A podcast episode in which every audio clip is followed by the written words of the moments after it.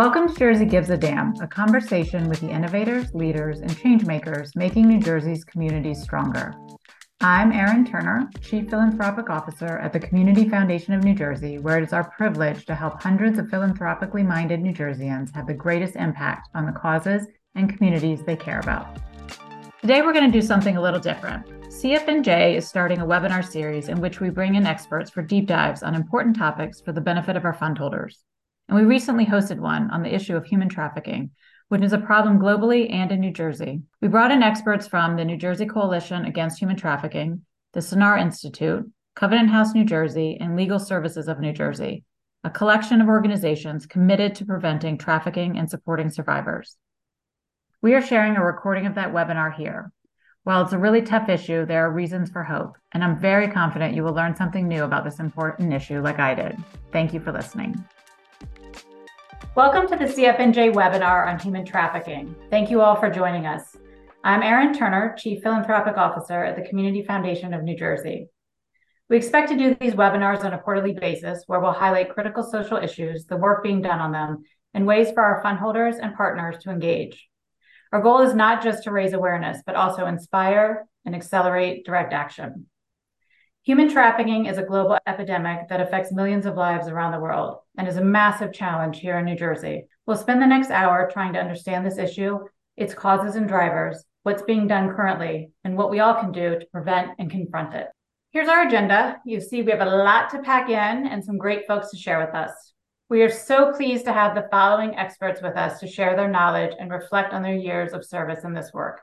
Kate Lee, Executive Director of the New Jersey Coalition Against Human Trafficking, whose mission is to unite the state's communities to end human trafficking. They do this by organizing speaking events, outreach, educational programs, and policy advocacy. Sarah Lott, Chief Impact Officer at the Sanar Institute, which provides direct transformational trauma healing services to survivors of human trafficking in Northern New Jersey. Jim White, who until very recently served as Executive Director of Covenant House New Jersey, a safe space that creates individualized programs for young people facing homelessness and human trafficking survivors. And Anisa Rahim, Vice President and Supervising Attorney of the Protect Anti Trafficking Initiative at Legal Services of New Jersey, a statewide project providing legal representation to serve victims of human trafficking throughout New Jersey. Kate, we'll kick it off to you to explain and define human trafficking for us. Thank you so much. And before I begin, I just want to share that two of the core values that we have at the New Jersey Coalition Against Human Trafficking is survivor inclusion, but also compassion. This is a difficult topic, and we do recommend that we our compassion extends to everybody, those who are victims and survivors, those who do the work to help, and everybody learning about it. So as it's difficult, please exercise your own self care if you need to step away, if you're finding this difficult. And you might find it difficult as you learn how close to home it is, that we completely understand that. So, first slide What is human trafficking? It's a relatively new crime, honestly. It's, it's only 23 years in definition. And so, when you think, well, I never used to hear about it, that's because you never used to hear about it. It's enshrined in the United States under the Trafficking Victims Protection Act of 2000 and also in the United Nations under the Palermo Protocol. And the basic definition is this that it is the recruitment, transportation, harboring, or receipt of people through force, fraud, or coercion, just with the aim of exploiting them for profit force, fraud, or coercion. We hear an awful lot or see a lot about force in the media, but fraud and coercion or coercion, any one of the three is valid, are just as important. Fraud might mean something like a fake job offer or a false promise of love. And coercion could mean blackmail or threats against a family. And as you learn more, you'll recognize that these are very much in play. Um, however, in the legal definition, minors don't have to show that any force, fraud, or coercion was in play. So, if, for example, say somebody's under the age of 18, they're a 17 year old found in a situation of commercial sexual exploitation, they are automatically a victim of human trafficking. This crime is mostly about money.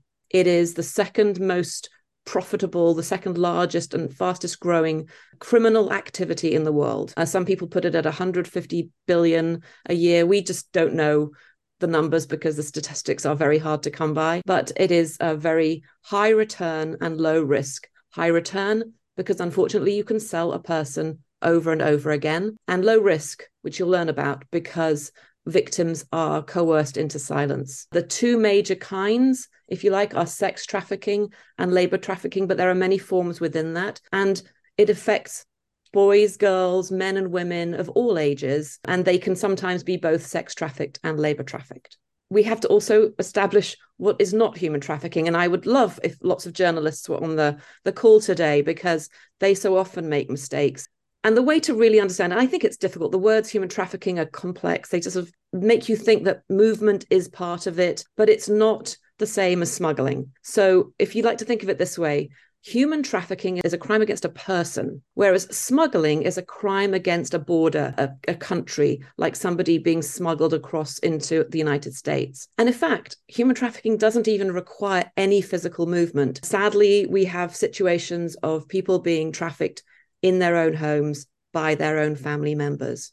So it's in New Jersey. And why is it here? And I'm going to immediately sound like I'm contradicting myself because here we are talking about a state which has so many places you can move around in. It's got this I 95 corridor and easy access. So although no movement is required, movement is often chosen by the traffickers to stay ahead of law enforcement. So that is why, again, it happens more where there's good connectivity. But it also happens, it follows population. Where there's more people, there'll be more trafficking. It's happening everywhere. And here we are in New Jersey. We're very densely packed into the state. We're the most densely populated state, and we're also sandwiched between New York City and Philadelphia. Also, we we know that trafficking can happen when there is a high demand, and that might be because we've got Atlantic City, a big tourist destination, and we also host large scale events. And I just want to share some instances of it's happening here so that there's no doubt in your mind that it truly is right here where we are. So, Atlantic City just mentioned where we recently had the highest sentence. The coalition was very instrumental in passing a big law in 2013 in New Jersey, which massively increased the penalties, which we hope would help curb demand. And we're great. It's really great to see these really high sentences. But you can also see things that they are sexual exploitation and they can become trafficking, such as when somebody is luring young people online. And we had, if you recall, a big case of labor trafficking in central Jersey. We had a massive case where 222 people charged in Bergen County, that was in 2021, that involved 50 victims in Bergen County finally just just back right home in Morris County for those of you who are local to here. You know, we had a 40 year prison sentence in 2019. Also, when we teach about human trafficking, we want to emphasize that there are many routes. I mean, it's happening anywhere and everywhere, but it's also happening online. Wherever there is somebody to be manipulated, and that can be online the traffickers will go and traffickers are really quite expert unfortunately at getting uh, getting getting the trust of their potential victims. So, for example, they will find a way into a young person's life, and you'll understand that young people are are very, very vulnerable to being trafficked because they they will trust people, they will um, seek help, and if they're having trouble with a family member, they'll maybe complain online and and get a sympathetic ear. Uh, and that's how a trafficker might find their way into someone's life. They'll offer them likes and sort of boost them, making them feel a bit more more positive about themselves but it's really with a with ill intent. And you know in in real life you might see them giving gifts um, and making them feel that, that the, the victim is feeling very special and very wanted. Online that could be just giving them a gaming uh, v bucks for uh, the game Fortnite or other ways of giving online gifts. Um, and they're really there to be you know, answering those questions supporting and complimenting and then it all turns uh, then it just flips around and it leads to the threats, the coercion, land in sextortion, which is sort of, if you like, a gateway to trafficking, which is exploitation by threatening to expose you know, very sensitive photographs, explicit photographs or videos. And there can be sexual exploitation and trafficking. So it can sort of then manifest into the real world people wonder why does no one leave? If they've got a cell phone why don't they just call 911 what what's going on here? And it's because of this this general tactic that is co- coercive control. These tactics are things like the gift giving, giving means now now you owe me. You have to pay me back. Convincing the victim that it's their fault uh, that no one else is going to love them making them feel shame. Actually physical things like food deprivation sleep deprivation and making them feel powerless the forced drug taking, which actually is both controlling somebody, but the victims will welcome anything that numbs their experience, the horror that they're experiencing. But they are really feeling like they've got nowhere to go. They're degraded and their wills are broken. And this trauma bond develops that will mean the victim will actually not report, they will not call out. If in an ER, they will not say something is happening to them because of this trauma bond. And I just want to finally leave you with one of the many resources we have on our website that you can just recognize are things that maybe you're not thinking about in terms of force. This is about people who won't speak, who seem exhausted. This is where we want to talk about compassion and understanding that people are going through most horrific experiences and they might not ever be able to say anything to you but just you as a human person can understand compassion is needed. This is what they are dealing with. We in the coalition do not talk about rescue ever. Only a survivor, only a victim survivor can rescue themselves. So we try to ensure that what we want to bring is compassion so that that shame and fear isn't dominating the lives of somebody when they come away from trafficking, which is what we hope that they all do. Thank you. Thank you, Kate. Sarah, will you share now the work of the Sanar Institute and the impacts of trafficking in New Jersey? So my name's Sarah La. I'm with the Sanar Institute. Sanar means to heal in Spanish, and that is primarily what we focus on. It might be helpful to talk about some myths that we hear a lot about human trafficking. The one that we hear a lot is that sex trafficking is the quote unquote real problem, that labor trafficking either isn't traumatic or it's not like as big of a deal. And that's something that we want to dispel right away. Labor trafficking can be just as traumatic as sex trafficking. See a lot of labor trafficking in our area. Another myth that we hear about a lot, perpetuated by the media, if anyone has seen the movie Taken, a lot of people think of that when they think of human trafficking, right?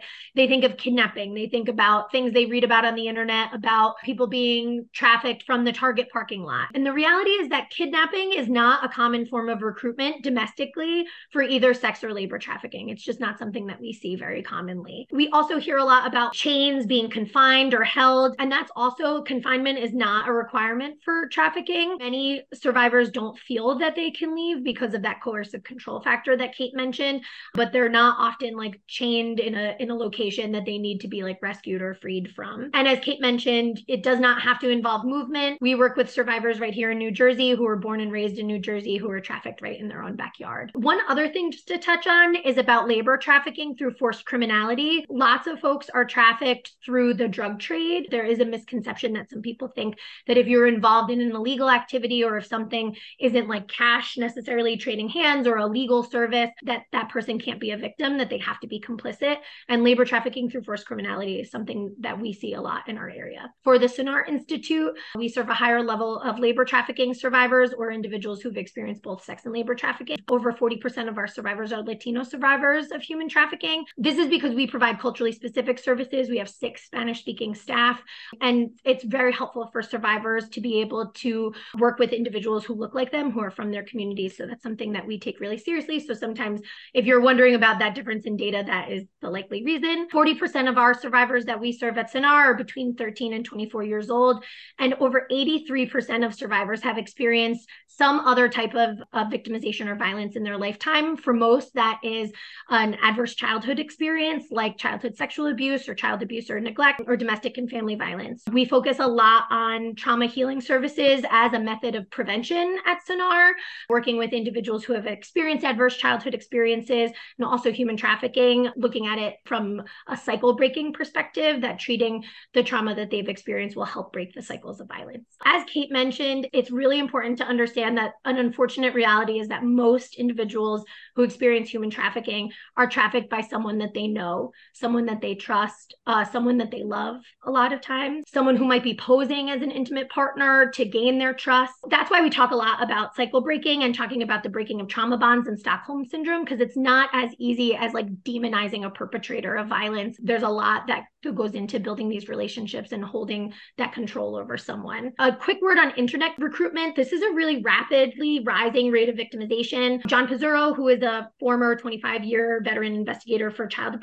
abuse crimes, was recently quoted in Forbes and said that it's a pandemic, that they can't keep up with the amount of cases, that New Jersey's increase has been over 400% in the last four years for internet based grooming crimes. And the FBI also recently issued an alert warning the public about groups that are specifically targeting youth victims, especially queer youth, youth of color, and those who struggle with suicidal ideation to get them to create childhood sexual abuse materials.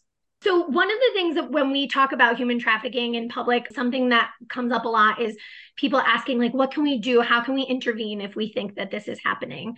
And as Kate mentioned, it's really important to remember a lot of times when we hear about human trafficking, media can perpetuate a rescue myth, the idea that that these individuals need to be saved and that someone external needs to like swoop in and solve this problem. And the reality is that most survivors don't need to be rescued. They need resources. They need access to the things that can help them to keep themselves safe. But survivors are the experts in their own experience. So, what I would say for people who are wondering, like, what I can do, what they can do, is just being the presence of a caring, empathetic listener who's non judgmental, who is willing to help when asked, makes the most significant difference in the lives of the survivors we've served. And we've heard that over and over from survivors that the person who really helped them exit their trafficking situation oftentimes wasn't someone you'd expect like a law enforcement or in a hospital. It might be the administrative assistant at a front desk of somewhere that they were who really cared and looked at them like a person and listened to what they were going through. So last but not least the impacts of trafficking. So we know that human trafficking survivors can experience a whole host of physical impacts from their trafficking but at Sanar we're primarily focused on the mental health impacts of, of human trafficking and the trauma trauma that individuals have experienced. Survivors of human trafficking are at an increased risk for depression, anxiety, PTSD, addiction. 41% of human trafficking survivors have CPTSD, which means that transformational trauma healing services like we provide at Sanar are really critical in helping survivors to avoid re traumatization, being re trafficked, and also to really be able to, to embrace their lives and go into lives that are, are truly thriving after the trauma that they've experienced. Sarah, can you just define CPTSD? Sure. So it's complex post traumatic stress. And that's all for me. Again, this is just a little bit about the Sanar Institute. We're located in Newark, New Jersey. Jim, you're up next with interventions and mitigation. First, want to thank my sisters here on the panel and partners in the work. We know that it takes you know everybody to to coordinate and and to work together. And I can speak on behalf of everyone here that they really do a beautiful job in working collaboratively. We we have to do that in order to face this complex problem that seems to be growing. My name is Jim White. I was the ED at Covenant House, and I've been at Covenant House for 41 years. We've seen so many of our young people suffer from human trafficking. About 15% to 12% of our young people who we serve at Covenant House nationwide experience human trafficking. So this is an area that we've really gotten a lot more involved in. Covenant House deals with uh, homeless, runaway, and trafficked young people between the ages of 18 to 22. And really, what we've learned over time as we've developed our programs, they really came as I think what we're learning in human, tra- it's coming organically, which means not a prescription of service, but rather an engagement, a connection. You heard, you know, from Sarah, but others you'll hear too, is about this caring person in their lives. And so when you do that and you don't prescribe, but you kind of sit and listen, then the diagnosis or the prescription, if I may, comes. And that's where all these programs really came out of. It was a learning of what our young people needed. So came from that a mothers and babies program. We found a lot of moms as well.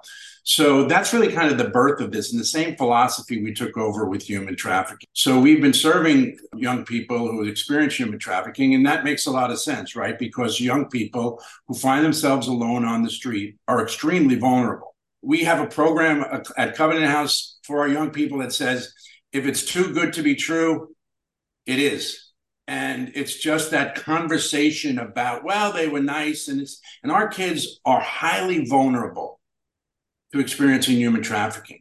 And so we we have gotten really involved because again, we're saying our kids are in this this world. We need to do more. And so that kind of pulled us into this work in a much deeper way. We're currently funded by the Attorney General's office to be the lead agency in New Jersey to when a intervention is done by police, we're asked to come in and to help the survivors. And I want to be clear on that. We're the first person in, but we are clearly not the last person out. Everybody on this call and beyond this call, all the service providers in New Jersey, we work together and collaboratively to figure out what services they need that's appropriate to them. So that network of, of what we're doing as, as agencies together is really vital for the care. We play the point role, but clearly everybody here on the screen and beyond are really helping us to provide those much needed services. So when you really, really care, you get good. And so one of the things that we really did was now the largest longitudinal study on human trafficking in the country. And we did it here in New Jersey, and we worked with Mount Sinai as a partner to come up with some of these things. And I'd ask if you're really interested in this and want to kind of peel the onion a little bit, please go to our website and read this report. We have an executive summary, but there's some amazing information that some of it has already been shared, and I'm sure we'll continue to share. Just some of the highlights of that. Caring adult is a mitigating factor for human trafficking. When studying and identifying young people who experience human trafficking, they had less connections with a caring adult. Forced criminality or labor trafficking, right? 40% roughly are, are experiencing labor trafficking, 60% on, on sex trafficking. And that is seriously traumatizing in this labor. So, in this study, I'll just go quickly, is one of the things that we were able to develop, which we're extremely excited about, is a thing called the QUIT, which is the Quick Youth Indicator for Trafficking. It's a trauma informed screening process that helps us identify survivors of human trafficking. And now we're working with agencies around the country and even now in Latin America in developing this tool. What we found was in talking to our other partners, they'd say, Oh, no, we don't need it. We know experience in human trafficking. We have five girls in our program. The study says 40% of human trafficking in our environment are males. How about this? We found that 40% of the people who experienced human trafficking while they were experiencing human trafficking were in a medical institution, emergency room, or a hospital. So now we're working with Robert Wood Johnson and St. Barnabas to help them start to identify these young people. We served 156 survivors of human trafficking last year. Now, we feel good about that, but there is so much more, and we all know that as we should. So we need to do a better job of indicating those people who survived uh, human trafficking who were survivors, right? So that's really essential. And it's one of our key missions as we go forward. There's shame connected to it, right? There's fear, there's coercion. When we did a small sample of 50 of our young people who experienced human trafficking, and they were in our services and we were working with them, none of them wanted to prosecute didn't want to do it or wanted it further behind, behind them and they weren't ready to do it. Now working with partners like SANAR and others as we build rapport and connection and they get stable perhaps that will happen. Because we're prioritizing the survivor this courageous person who's stepping out of the darkness we really focus on how do we help them, them to move forward in their lives. So study is so important. The other study that we just concluded was forced criminality and it's worth talking about a lot of our young people at the age of 14, 15 were forced into criminal activity. They're then arrested or dealt with as a criminal. To be clear, they are coerced and forced into this labor that's trafficking, and yet they're now treated like a criminal. And they move to the age of 18, they're identified as a criminal, and they're not getting the services and care that we need. So we're trying to be a voice for them and give them voice, which is so important and you'll hear more about as well. So if you really want to look at the math, look at our website, covenanthousenewjersey.org. Can you just talk about quickly the, the, screening tool? Can you give an example of a question or maybe all five quickly? What's important to know, what does trauma informed mean? I think people are going, what does that really mean? So what happens is often what we've learned is that by our entry level or intake workers quizzing, it can re-traumatize Many young people have been forced to do work for not getting paid. And has that ever kind of happened to you? So it's, it's a yes or no kind of thing. It's a screening tool, which means when we do this screening tool, about 80% of the people who go positive for this test, we move them to highly trained social workers and lawyers who are sensitized and can start to take a look at that. And then they're brought into that relationship, professional relationship, and more is explored. 20% whom are aren't human trafficking. So it's just a screening tool. We don't want to open up the real issue if we're not positioned and ready to handle it. And as we work with other nonprofits serving this, we, are working with them to say, look, this isn't a math thing. This is a compassion care thing, as you heard from the New Jersey Coalition, right? This is a compassion thing. So make sure that if you do identify, you're able to provide the care that's necessary, but it just helps us indicate who possibly could in a non invasive way so that we can transition them to the pros who really know how to do that well. The referrals come from the hotline, they come from law enforcement, they come from our partners in the community. Come in, often young people come in and they don't even know they were survivors. They just talk about their experience and we go, "Oh, that's essential." And we're still expanding the communication. There's so many people and I'm glad that we were able to really talk about and Kate was able to tell you what human trafficking is so that we can start to identify and bring them in and provide them the services. What do they need? And we always say, what's the loving thing to do? So we look at them, we talk to them, and some of them need a bus ticket, some of them need all sorts of things. But what we first do is connect and let them know there's somebody who cares. And how do we build transportation, documentation, housing, support around law enforcement, safety, transportation? I got to get out of this place those kind of things as well. We connect them to SANAR or to legal services or to our partners in the community. I think that's a good place to end because again, it's about this net that can can provide the various services. You know we're not legal experts. We tap into that. SANAR is phenomenal at engaging and helping them deal with the significant trauma that they experience. We approach this humbly. We are not done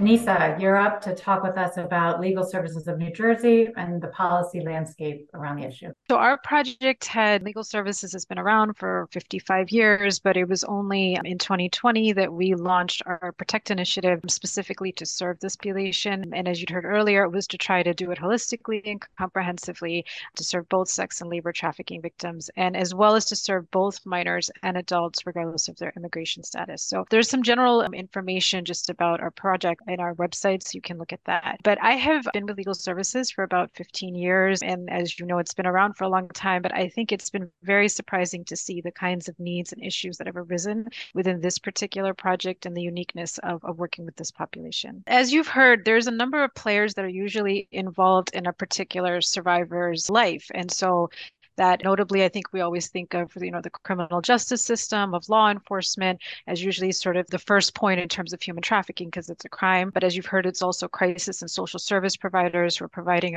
emergent needs like housing, shelter, food, so forth. And then I think what often gets overlooked is the possibility of civil legal assistance and the importance of that and having lawyers who are sort of outside of, say, the criminal system, but also have some understanding of the criminal system to be able to protect client rights as they're interfacing with all these different entities. And that's where we hope to, to come in for, for these cases. Since our project has launched, I mean, we have opened up over 700 civil cases on a variety of issues on behalf of our clients that come to us. And I'll, so I'll just go through in terms of just the list. I mean, it's problems that we didn't even foresee would be necessarily issues. Clients have issues, of course, with safety and security. Many of them have language barriers. Uh, we have a lot of immigrant clients who either don't are undocumented or have precarious status. Clients may come to us with issues of criminal records for prostitution, but also other related charges, drug related charges, even petty offenses, so forth. It can be a it can be a varying list. Clients have a lack of access to government benefits, just not even being able to enroll if they are eligible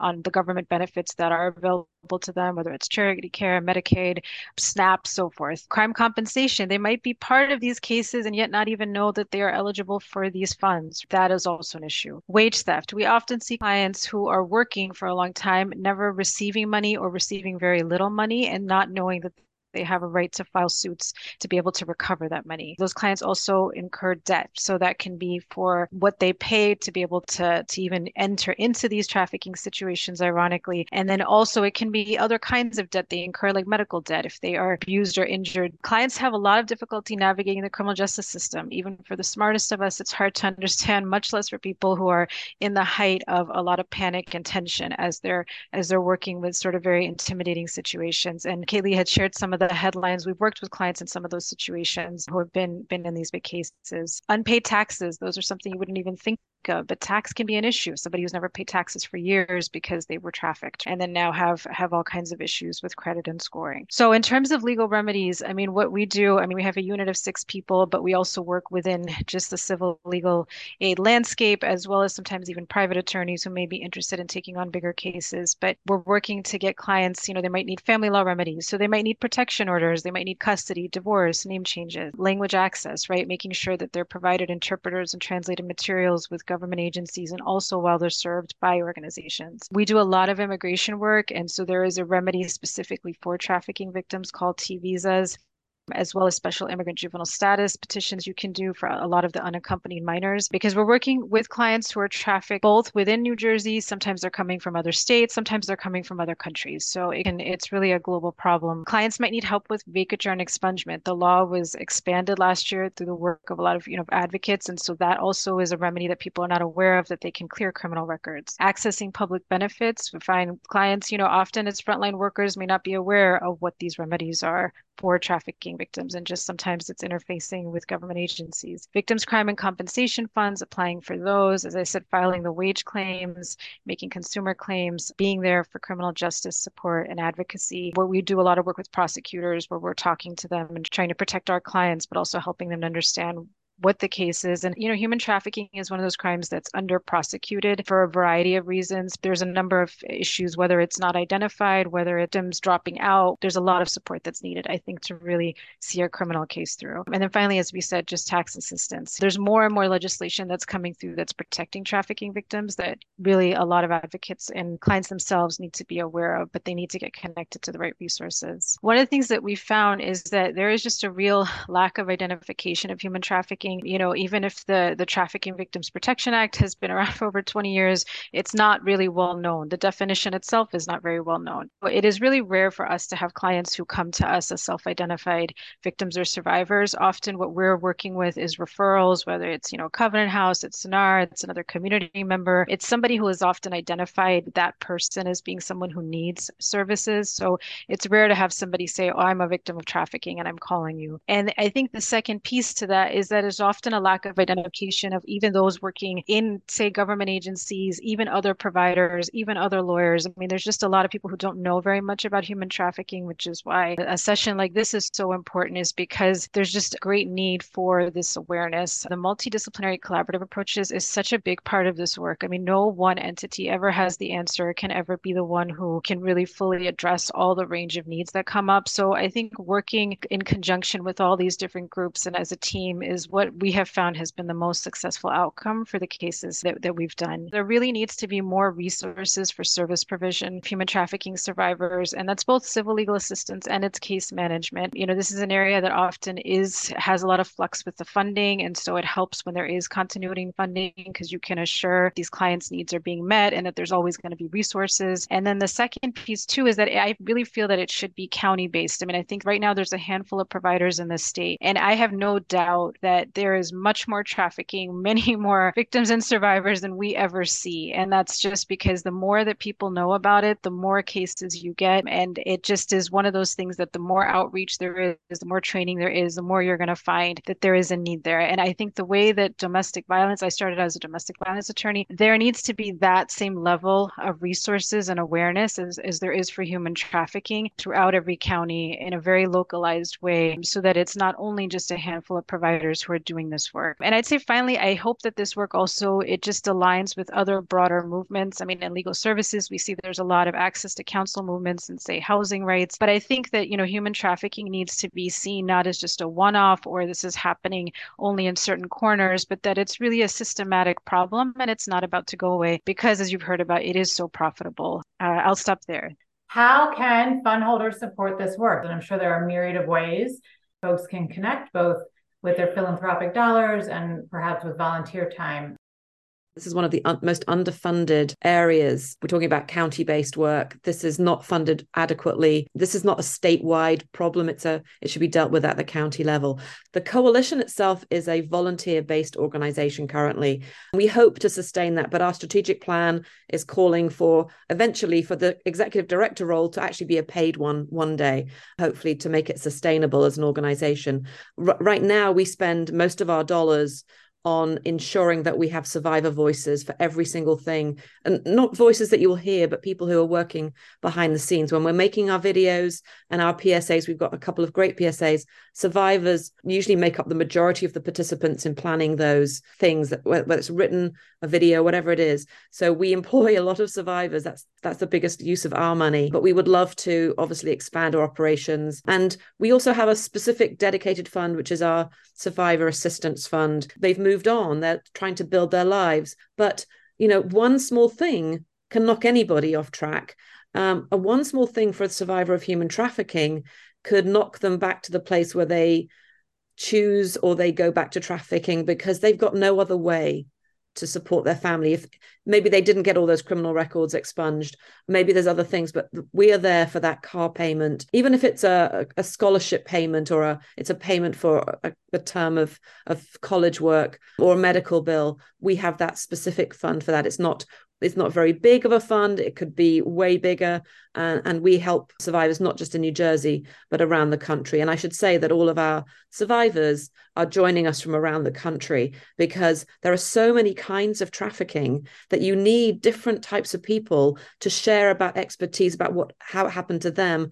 Because how else can you prevent it happening. We have great programs for schools. We're about to do a program October the 9th, a professional development because teachers are supposed to be teaching this in the health and PE classes, but they don't really realize it's a new standard and we're really trying to help them. We've got the lesson plan for them. They're not quite sure what human trafficking really is in order to implement the lesson plan. So I would also say, you know, like I mentioned with Anissa, we've got a piece of legislation we're about to drop. Hopefully, it will be ready for the new year. So, people who have connections, uh, we want to have as many uh, co sponsors on that bill as possible. So, there's just so much. Our website has got it all. And, you know, you can even just join our legislative committee or join our outreach committee and just add your time not just your treasure or instead of your treasure we we just want everybody involved and I'd also say, do think about bringing a survivor to educate as well. They are the best at educating on this topic. They really are the ones that know the details. So our, our website is safernj.org. Thank you. Thanks, Kate. Anissa, Anissa, Sarah, Jim, anyone else, other ideas on how folks can get involved? You know, I think you should maybe hit the websites of everybody here on the screen and others or talk to us. I wouldn't go off and run, do your own thing. There's a lot of good, competent people. We've committed our lives to this. I think there's an opportunity for co creation. There's an opportunity if you have a real interest in education or prevention or anything that you get pulled to that you want to make an investment in. I think you should do your homework. I think you should talk to people in the know and co create how best you can use your money and be open to the co creation as well. So I, I can't believe I'm not asking for money for Covenant House, but I think it's really important if you do feel passionately about this. Get smart, right? Start to connect to us. We're always open. I know everybody here is, and you know, Aaron and the, and the community fund, they're great. They're, they know our work. They know the collaborators. They know uh, a lot of us. So that's a good place to start as well. I'm not going to ask for money. I'm going to ask for you to, to get smart about your investment in this really important work yeah, I guess I would just add on top of that. I absolutely agree that I think that, you know, the working with this population requires certain skill sets of being trauma informed, of understanding the resources. And so it is the kind of thing that I think if there's expertise in the field to try to help amplify that expertise. And we have brought on survivors through the coalition to train our staff in the same way that then if we do a training, we have informed by those perspectives. And so I think that any work that any investment that you do should be thinking along those lines of how to support the work that's happening. Can you talk a little bit more about the subtle start to being trafficked? Presumably it's subtle and gradual in the earlier stages. Can you speak to a little bit more about what that looks like? We have a lot of survivors that come to the table, and so they often do share. We don't like, though, I would say, to repeat back survivor stories. It's kind of not uh, how we operate. And I, I thank our survivor consultant for always keeping us on track. But I would say it can subtly happen at school it can subtly happen with somebody who you think is your boyfriend. There's a tactic called predatory alienation, where they might then try to separate you from your loved ones and your friends. Only they are the person who you are talking to.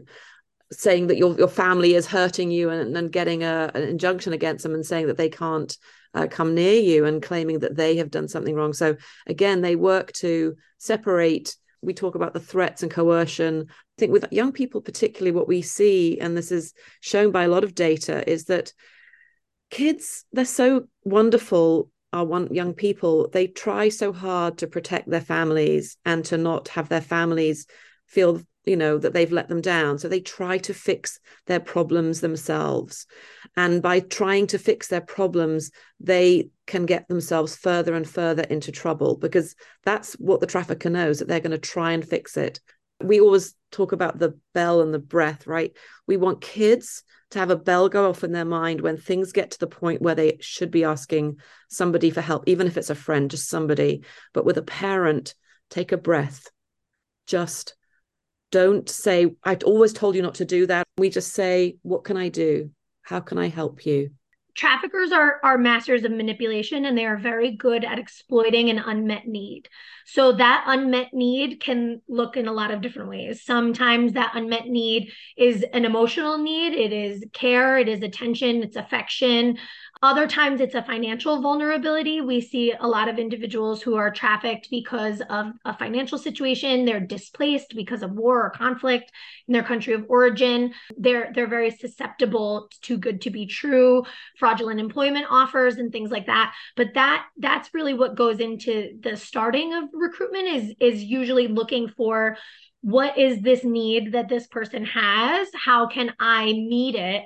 and then use that to exploit them for for either goods or services or through sex trafficking that's kind of the very shortened version but that that's what i would say for for how that kind of starts thank you anisa i actually have one here that i think is for you can you say a few words about the intersection of trafficking and decriminalization of prostitution do you expect that trafficking will increase if prostitution is legalized I don't know that I have can say that I have a fully thought out answer to it. I know in New York this is being hotly debated, and there are mm-hmm. people who fall on both sides of it, feeling that if it is decriminalized, there will be will be seen less as a crime, whereas others are saying that there are sex workers who want to be compensated for for their for the work they're doing. I, I just know from client experiences, I I don't know that I have come across any clients who have voluntarily engaged in prostitution. Usually, they found they were in financial hardship, and it has been maybe a negative effect in terms of law enforcement that victims and i would you know think that they are entering in those situations for for reasons that are beyond their control and so should be seen in that way but i think that question of consent is go both ways but